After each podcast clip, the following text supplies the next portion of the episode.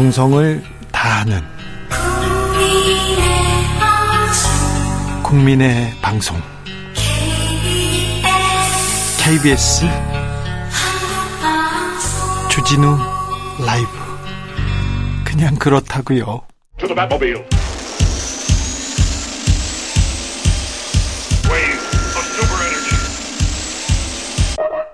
주기자의 1분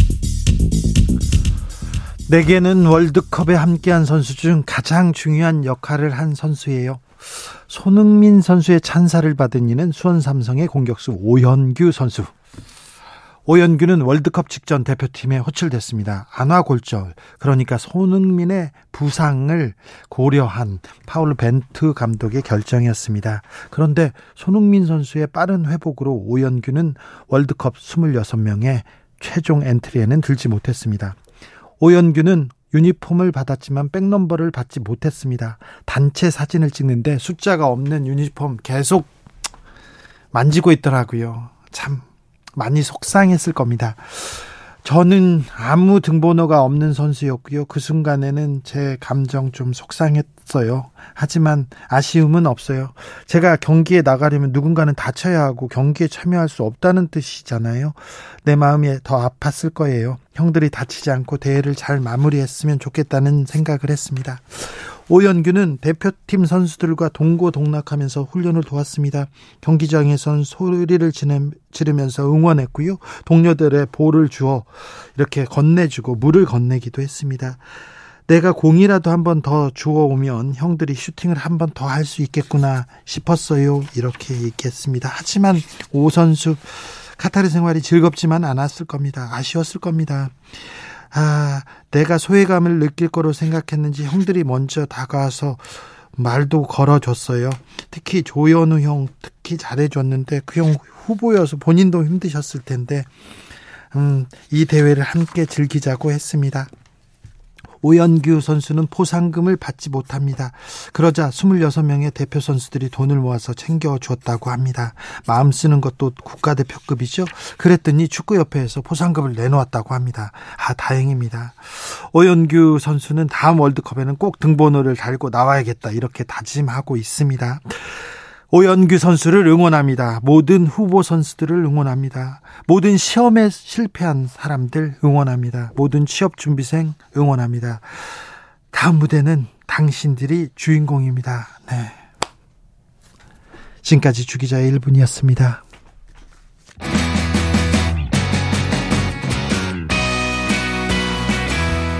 페퍼톤스가 불렀습니다. 행운을 빌어요. 저희가 오연규 선수 다음 주 월요일 날 모시겠습니다.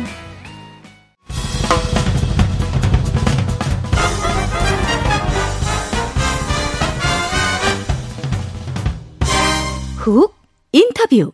훅 인터뷰 이어갑니다. 국회는 오늘도 대치와 싸움 한 발짝도 밖으로 안 나갑니다. 예산안 처리 표류하고 있습니다. 국정조사 표류하고 있습니다. 차질 표류 이런 얘기만 나옵니다. 어찌 될까요? 국회 국조특위의 소속입니다. 국민의힘 조은희 원내 부대표와 이야기 나눠보겠습니다. 안녕하세요. 안녕하세요. 좋은 사람 조은입니다. 아 좋은 사람 조은입니까? 네. 의원님 잘 지내세요? 네 덕분에 잘 지냅니다. 구청장 하다가 의원하니까 어떠세요? 변화가 있어서 굉장히 보람이 있습니다. 보람 있습니까? 오늘처럼 네. 눈이 많이 오잖아요. 네. 그러면 구청장은 오늘 집에 못 가요. 그렇죠. 네. 근데 지금은 방송에도 나오고 그러잖아요. 네. 그래서 좋아요. 네, 그리고 정치가 하루하루 달라가지고 네. 어떻게 하면 국민들 목소리를 잘 반영해서 하냐 이런 과정이 저한테는 공부이기도 하고 또 마음의 자세를 또 다시 가다듬게 되는 어 훈련이기도 한 것 같습니다. 알겠습니다. 네. 모든 일을 또 긍정적으로 하시니까 네. 용산구청장님도 좀 그러셨으면 좋았을 텐데. 네.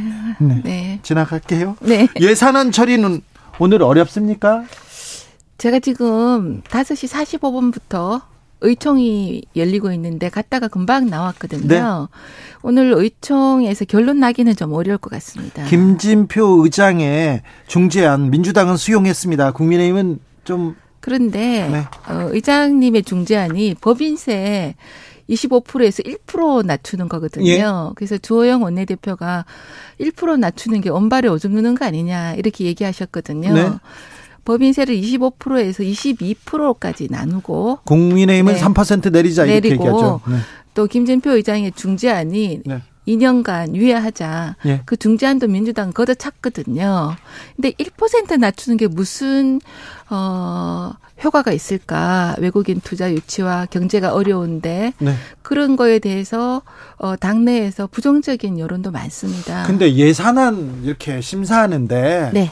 법인세 종부세 이렇게 조금 있는 사람들 관련된 세금 가지고 얘기하니까 아, 서민들은 좀 안 살피고 정치인들이 부자만 살피는 거 아니냐 이렇게 생각하던데. 그게 정말 오해십니다. 오해요? 뭐가 네, 네. 오해입니까? 네. 지금 이제 예산 부수 법안이거든요. 네. 법인세라는 게요. 근데 법인세가 어 만약 법인세를 대기업 지금 외국과 우리는 경제 전쟁을 하고 있잖아요. 네. 그래서 외국에 투, 외국에 나가서 돈 벌어오는 기업들이 100대 기업이죠.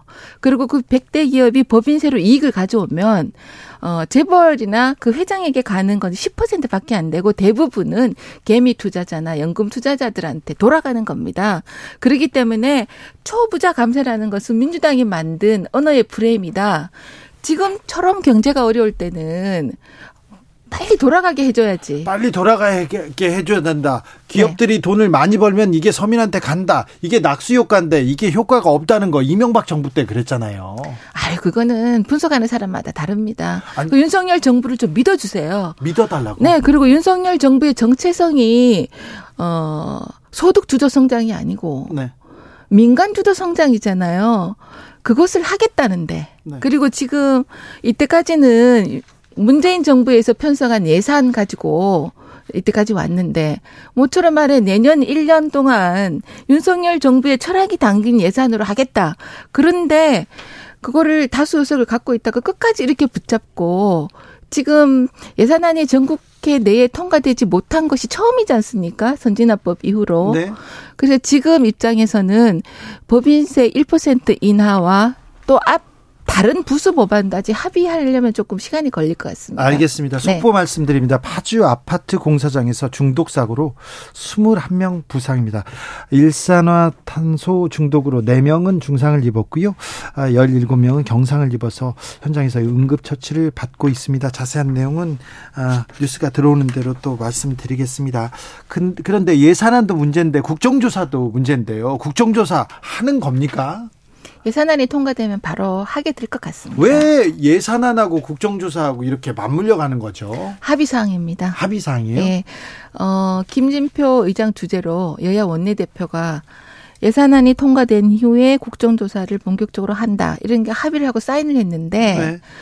그 합의를 완전히 헌신짝 버리듯이 버리고 바로 뒤통수 친 민주당이에요. 민주당이 그랬습니까? 네, 네. 민주당이 못하게 합니까? 민주당이 네. 그러니까 네. 합의를 못하게 하니까 네. 예산안 합의가 되면 저희 국조위원들도 어 원내대표랑 상의해서 네.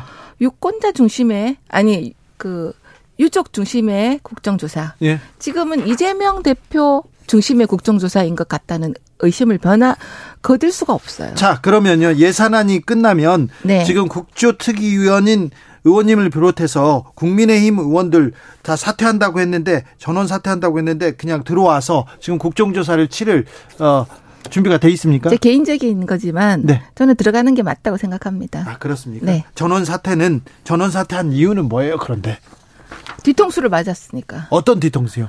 아니 그 진상 규명을 하고 네. 책임 규명을 하고 네. 그다음에 재발 방지 대책을 하자. 이렇게 합의를 하고 이상민 장관도 불러서 책임 규명을 하자. 예. 이렇게 하고 그 다음 날 이상민 장관을 해임한 해임 하겠다 그러고 세상에 어떻게 나라를 구하는 일도 아닌데 예산안을 통과시키면 나라를 구하는 일이에요. 네. 그리고 안보 문제가 걸려 있거나 그런데 이상민 장관 해임안을 공휴일에 통과시킵니까? 그래서 그는 굉장히 스텝이 꼬였다. 민주당은 제가 언젠가 더불어 해임당이라고 제가 얘기한 적이 있는데요.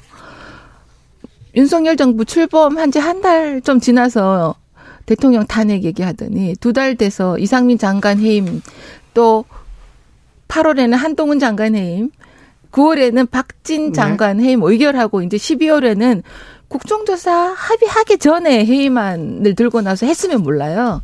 약속하고서는 약속을 확 뒤집어 버리니까 아 이거는 진정성 있는 국조 합의가 아니다. 정치적 쟁점을 만들기 위한 합의 아니냐 이렇게 해서 저희들이 진 그 속내를 의심하게 된 거죠. 대통령실에서는 사실상 거부 입장을 밝혔는데 적절하다고 보시는 건가요?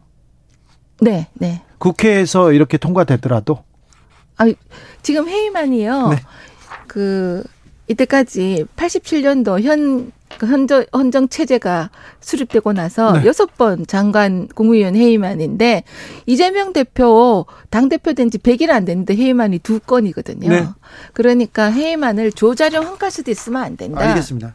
네. 네, 민주당에서는 이상민 네. 장관 해임해야 된다. 이거는 국조 합의 전부터 어, 이태원 참사 이후에 바로 주장했던 사안이다 이렇게 국조와 상관없다 이렇게 얘기하는데. 그러니까 그게 말장난인 거죠.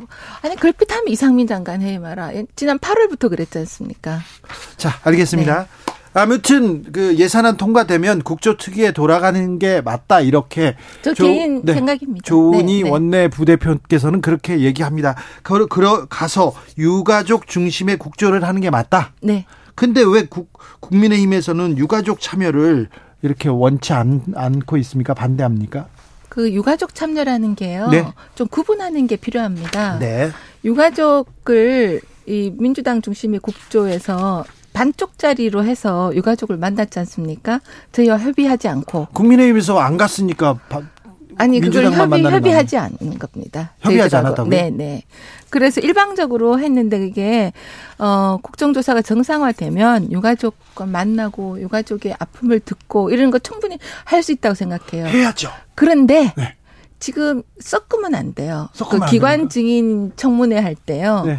어, 책임 규명을 해야 되고 진상 규명을 해야 되는데 거기 유가족을 같이 부르면 너무 감정적으로 국조가 흐르기 때문에 어, 이 제대로 된 진상 규명이 어렵다. 그래서 투트랙 투트랙으로 가는 것이 맞다. 이렇게 생각합니다. 국정 조사를 하든 안 하든 유가족의 목소리는 들어야 되는 거 아닙니까? 맞습니다. 정치인들 네. 들어야 되는 거 아닙니까? 네, 네. 근데 왜 국민의힘은 안 듣는 거예요? 들을 겁니다. 들을 겁니까? 네.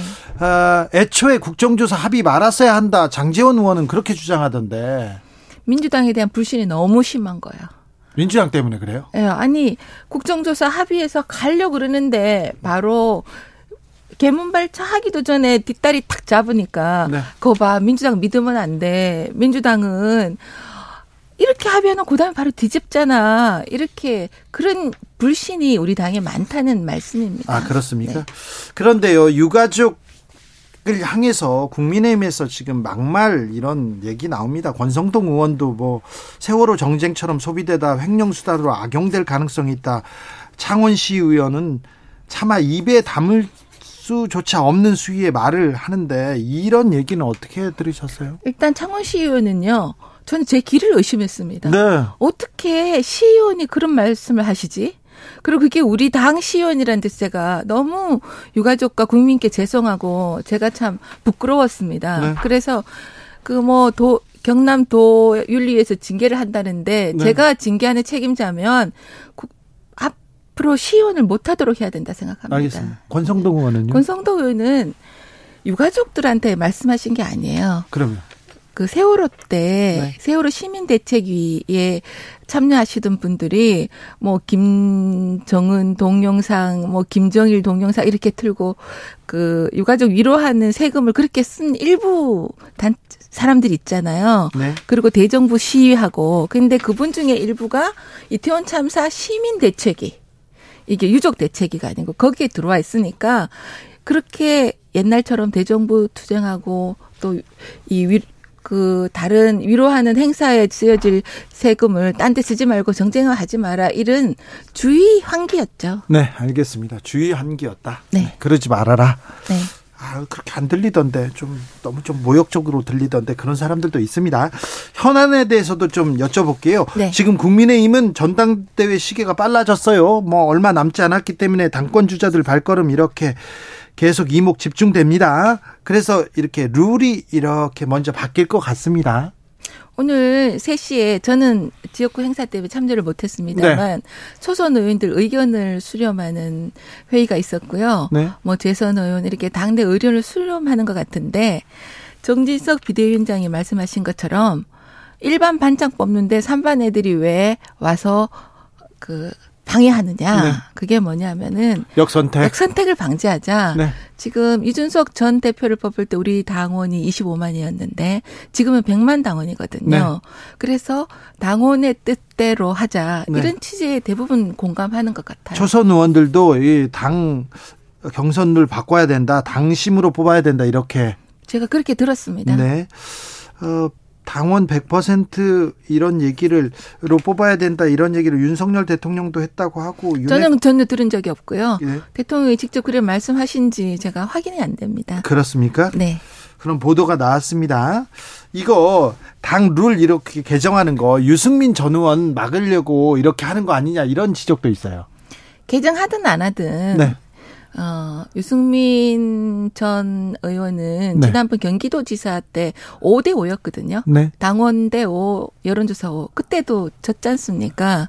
그러니까 그거는 너무 자기 중심식으로 말씀하시는 거 아닌가. 아, 그래요? 네. 그리고 실제로, 어, 유승민 전 의원께서, 네. 어, 우리 당에서 그렇게 쓴소리 하시는 거는 감사한데, 네. 너무 멀리, 이, 너무 멀리 가셨어요? 너무 멀리 갔다 당 대표가 되시기에는 그런 당원들이 여론이 많다고 저는 알고 있습니다. 그래요? 음, 그러면요 초선 의원들은 이렇게 또 조은희 의원님께서는 아, 수도권 mz 세대를 대표하는 후보 그리고 이 총선에서 승리할 수 있는 후보로 누구 누구 이름 많이 이렇게 거론합니까? 그건 비밀이에요. 아이 그 네. 조, 아니 근데 조은이도 나옵니까? 저, 그, 조은이는 절대 안 나오고요. 그래요? 네, 그러니까는 이 정진석 위원장이나 조영 원내대표가 네. 수도권에서 어 지지를 받을 수 있고 우리 당의 지지도가 비교적 어 견고하지 않다고 생각하는 MZ 세대의 박수를 받는 후보가 나오는 것이 네. 전체적인 국민 민심에 맞지 않냐 이렇게 하는 게 너무 당연한 말씀인 것 같아요. 자 장재원 의원 가운데 두고 김기현은 김장연대, 권성동은 권장연대 얘기하는데 어떤 연대가 조금 이렇게 사람들의 관심을 가져요? 국민의힘에서? 저는 연대가 별 소용이 없다고 생각합니다. 왜냐하면 본인 실력으로 네. 어 그리고 본인 익명가대로 해야지 누구가 연대 연대 한다고 그거는 조금 인위적인 것 같고요. 의원님 근데 윤핵관으로 불리는 사람들 네. 여론조사해 보면 그닥 이렇게 많은 지지를 당에서도 받지 못하는 것 같은데 그건 왜 그럴까요? 왜냐하면은 본인이 쓴소리 아니 음. 쓴소리가 아니고 국민들한테 인기가 없는 소리라도 네. 어 전체를 위해서 마다 않고 해야 되니까 네. 비호감인 네. 말도 해야 되는 거죠. 아 그래서 그러니까 어떻게 보면 자기 희생적인 게 있다고 하나? 윤핵관들이요? 왜? 이런 이건 또 새로운 학설이네요. 아, 네, 네. 그러니까 아니 다 국민들이 좋아하는 말씀 하고 싶죠. 아하. 그러니까 네. 국민들의 귀에 거슬리는 말도 할 때도 있고 그러는 네. 것을 하는 것이 좀 자기를 버리는 일이잖아요. 아 그렇습니까? 네. 윤핵관들이 지금 자기를 내려놓고 버리고 있어가지고 지금 아, 뭐 그렇게 딱 하시면 네. 제가 또 나중에 없지만 그런 알겠습니다. 측면도 있다는 말씀입니다. 윤핵관은 이렇게 또 이렇게 다 모이겠죠? 단일화하겠죠? 그건 제가 알 수 없습니다. 알겠습니다. 네. 그런데요. 네. 윤핵관의 쓴소리라 대통령 대통령 윤석열 대통령 지금 잘 하고 있습니까? 오늘 음. 그 국정과제 보고회 하셨는데요. 네. 어떻게 보셨어요? 이런 이런 것을 많이 하셔야 된다고 생각해요. 네네. 우리 국민들이 윤석열 정부가 추구하는 게 뭔가, 네. 대통령 생각은 뭔가를 일단 들어야 되고요. 네. 그리고 국민들이 거기에 대해서 반응을 해야 되고 그 네. 반응에 따라서 대통령 생각이 또 바뀔 수도 있죠. 네. 그게 상호 소통이잖아요. 그렇죠. 그러니까 이런 것은 좀 자주 하시는 게 좋겠다. 알겠습니다. 오늘 잘하셨다 이런 말씀 드리고요. 네. 또 장소가 네. 청와대 영빈관이었던 더 좋은 것 같습니다. 그래서 잘하고 계시다는 건가요, 윤석열 대통령? 더 잘하실 거다. 더 잘하실 거다. 앞으로 잘하실 거다. 그죠? 지금 국민들이 지지율 이렇게 추이를 이렇게 보면 잘한다보다 잘못한다가 훨씬 좀 이렇게 잘한다 이렇게 하는 사람 별로 없는 아유, 것 같아요. 첫 술에 배부르면요 안 돼요. 첫 술에 배부르면요? 네. 그러니까 차근차근 가야죠. 30% 근데 네, 하다가 그 30% 밑으로 갈 뻔하다가 지금 차근차근 올라오고 있고 그러니까 첫 술에 너무 배가 고파요. 조금 이따가 밥 많이 드리겠습니다. 아, 잘 근데 좀 그렇 잘할 수 있을까 이렇게 좀 걱정하는 사람들이 믿어주세요. 있어요. 믿어주세요. 네? 그리고 기회를 주시고요. 그리고 야당께도 네. 윤석열 대통령이 일할 수 있는 기회를 주라고 앵커님도 국민도 좀 국민들도 좀 말씀해 주셨으면 좋겠어요. 그렇습니까? 한동훈 법무부 장관 얘기는 어떻게 나옵니까? 당내에서? 당내에서는 한동훈 장관 잘하고 있다. 네. 지금 한동훈 장관이 정치를 할 거다 말 거다 하는 거는 잘하고 있는 한동훈 장관을 흔드는 거다 이렇게 생각합니다. 그래요? 네. 잘하고 있어서 아, 제가 보니까요. 예. 일단 어, 대정부 질문할 때 답변을 너무 잘하고요. 네. 딱 부러지게 하고 또 어, 우리 주변에 아이 키우는 부모님들이 어, 자식을 한동훈처럼 키웠으면 좋겠다 이렇게 얘기하시는 분도 많아요. 그래요? 오죽하면 한동훈 의혹이 돌아다니겠습니까? 책이 나와서 예의 범절은 많이 떨어진다 그런 사람도 또 있는데요. 예의 범절은 필요하니까 그렇게 했겠죠. 따로 만나면 예의 범절이 있겠죠. 아 그렇습니까? 네. 네. 알겠습니다. 네. 또 말씀 국, 어, 국조가 어떻게 돌아가느냐에 따라서 어떻게 출범하면 다시 모셔가지고 얘기 들었겠습니다. 네, 네. 네. 그때는 또 어떤 얘기를 하실지 또 궁금합니다. 국조특위위원입니다. 국민의힘 조은희 원내 부대표 이야기였습니다. 감사합니다. 네, 돌아가실 때 어, 눈길 조심하세요. 아, 구청장 출신 의원이니까 역시 용산구청장도 좀 잘해주셨어야 되는데. 아유, 그 얘기는 조금. 네, 네. 네. 감사합니다. 감사합니다. 네. 네.